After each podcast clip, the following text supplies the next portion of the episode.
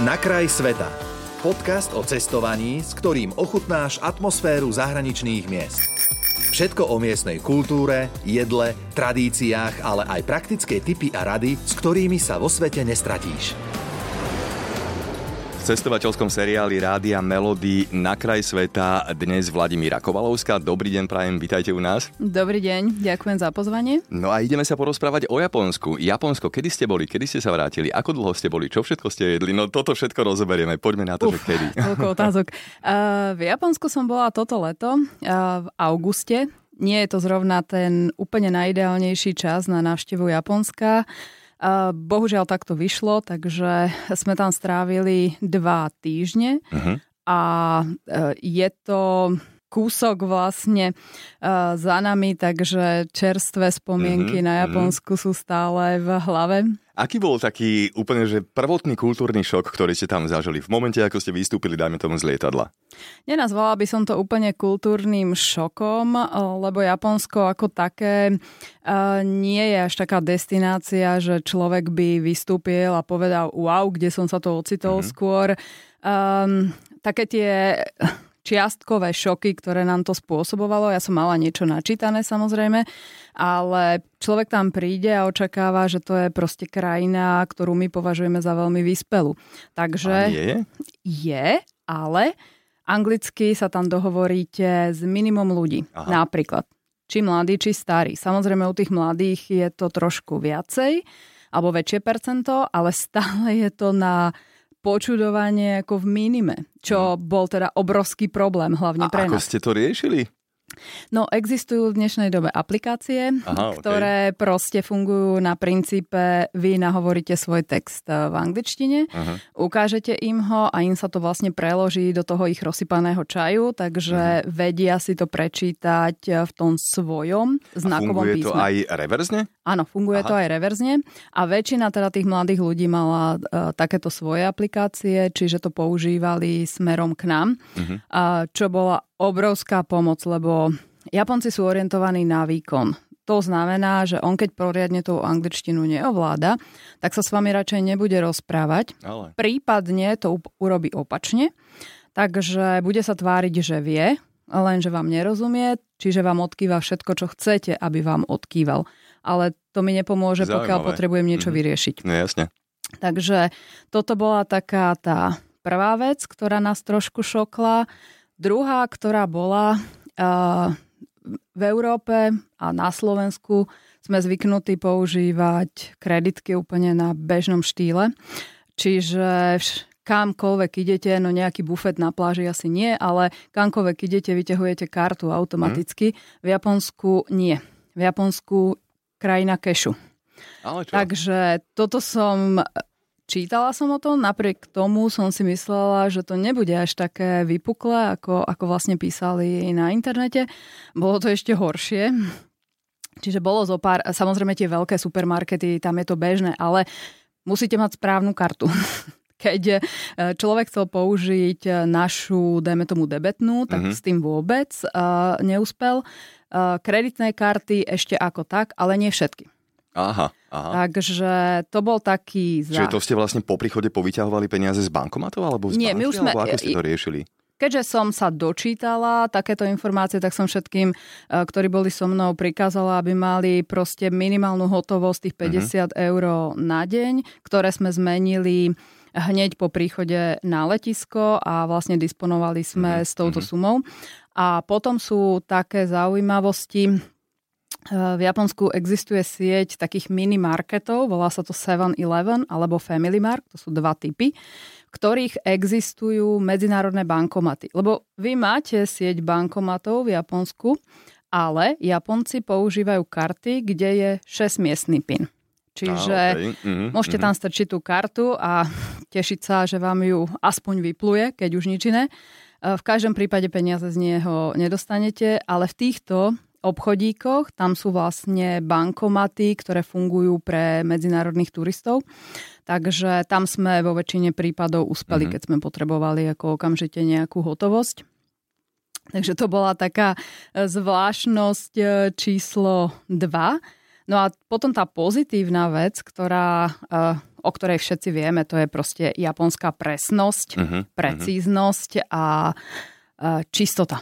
Uh-huh. Čistota až v takom smere, že uh, v tých veľkých mestách nikde nie je smetný koš. Nikde.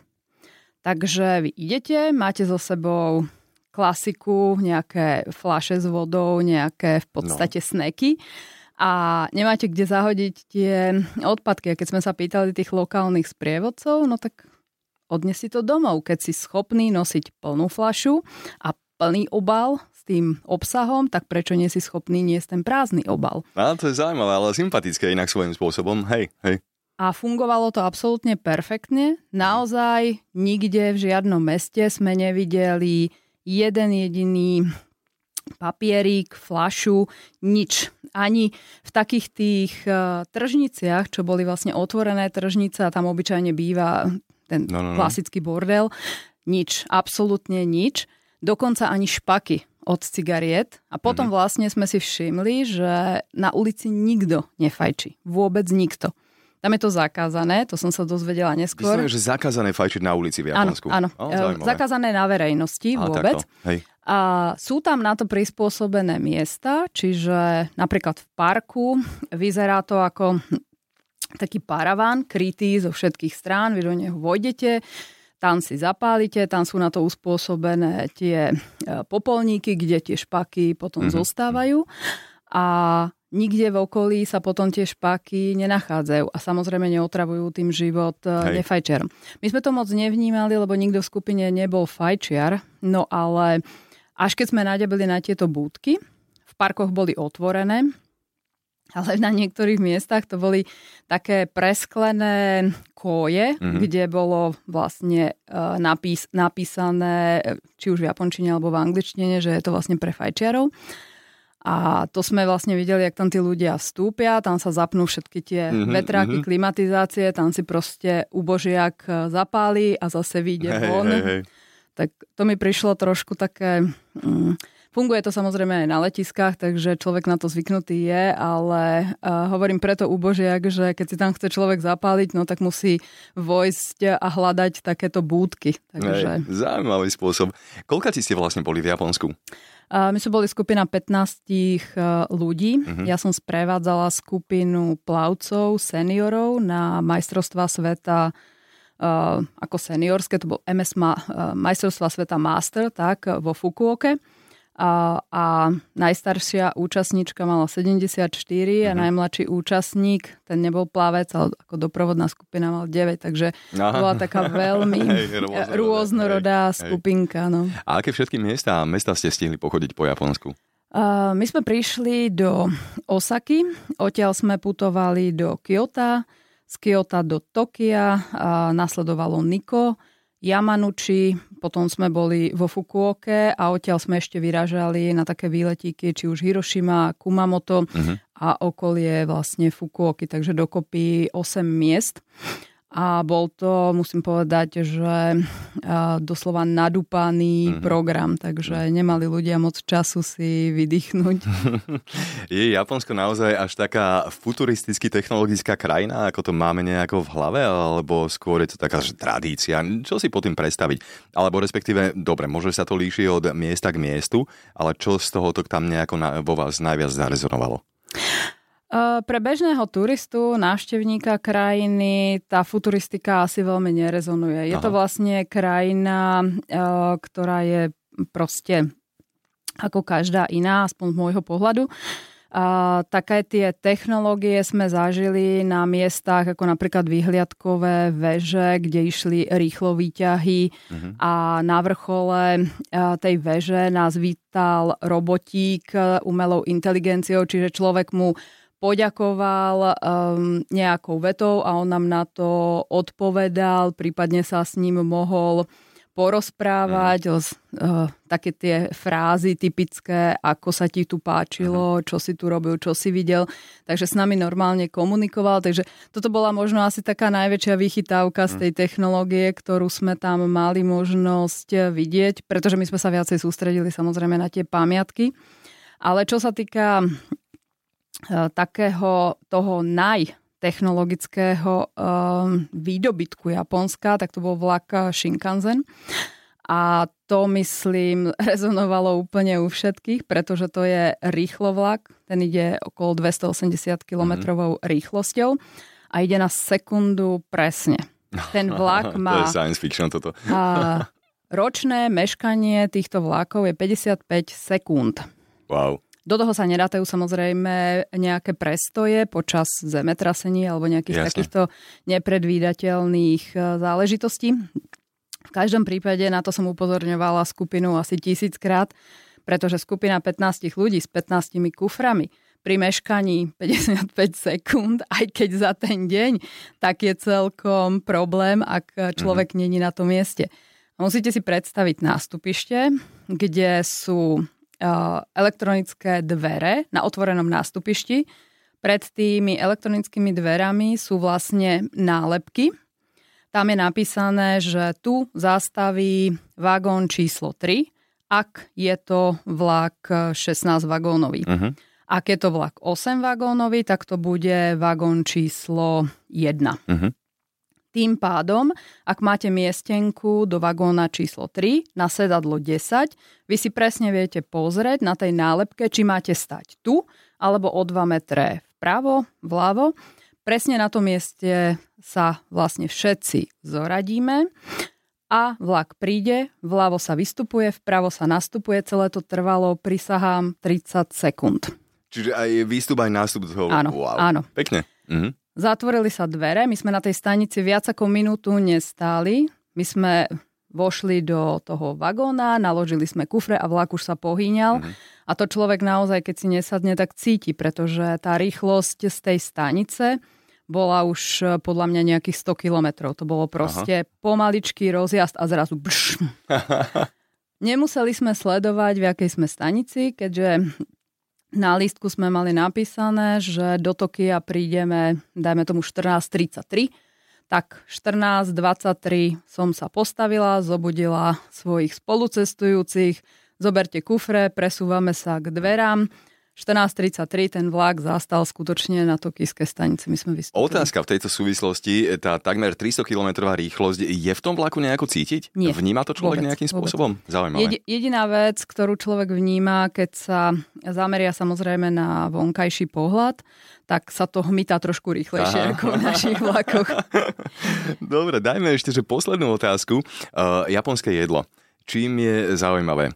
Ako, dobre, však každý si ho nejako predstavuje, vieme zhruba plus minus o čom by, ako vyzerá, ale líši sa to až tak veľmi od toho kvázi japonského jedla, ktoré máme, dajme tomu možnosť jesť aj tu u nás na Slovensku? Je v tom veľký rozdiel?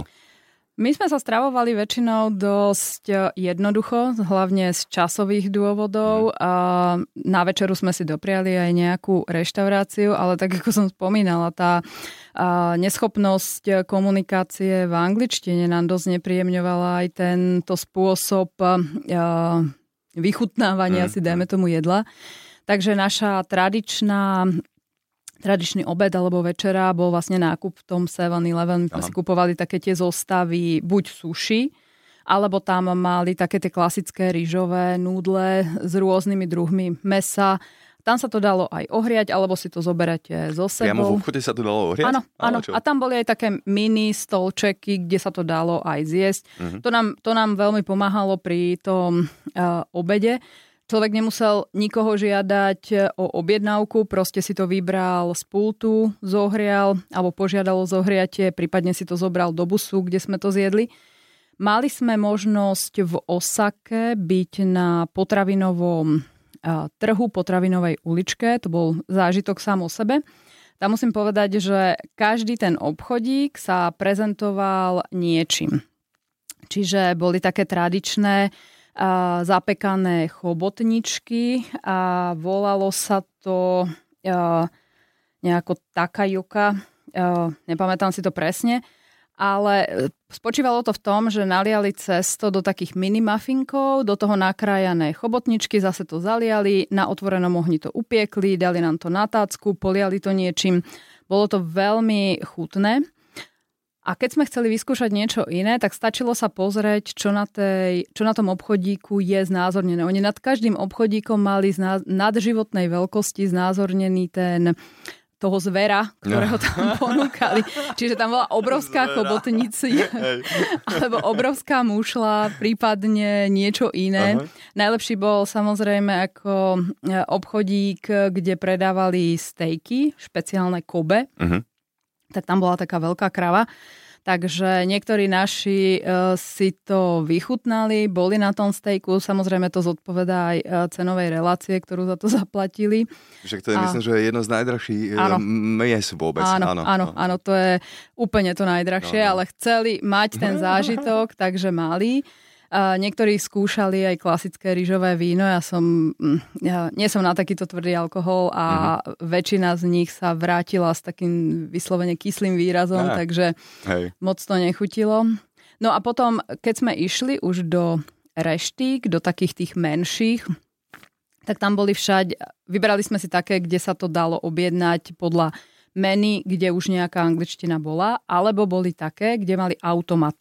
Uh-huh. Toto je v Japonsku úplne bežné na nápoje, na lístky a samozrejme aj v reštike. Bol tam vlastne automat, kde boli uh, nápisy, ale fotky. Aha. Jasne. Čiže podľa fotky, netušie, netušiac, čo si objednávame, tak sme si proste klikli na fotku.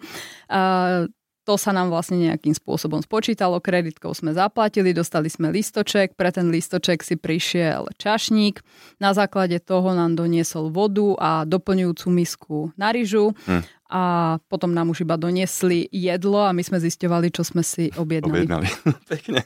No dobre, tak pochodili sme tak trošku Japonsko, aj sme ho ochutnali a to všetko spolu s Vladimírou Kovalovskou, ktorá bola dnes v našom cestovateľskom seriáli Na kraj sveta. Veľmi pekne ďakujem a teším sa na budúce. Dovidenia. Ďakujem veľmi pekne za pozvanie.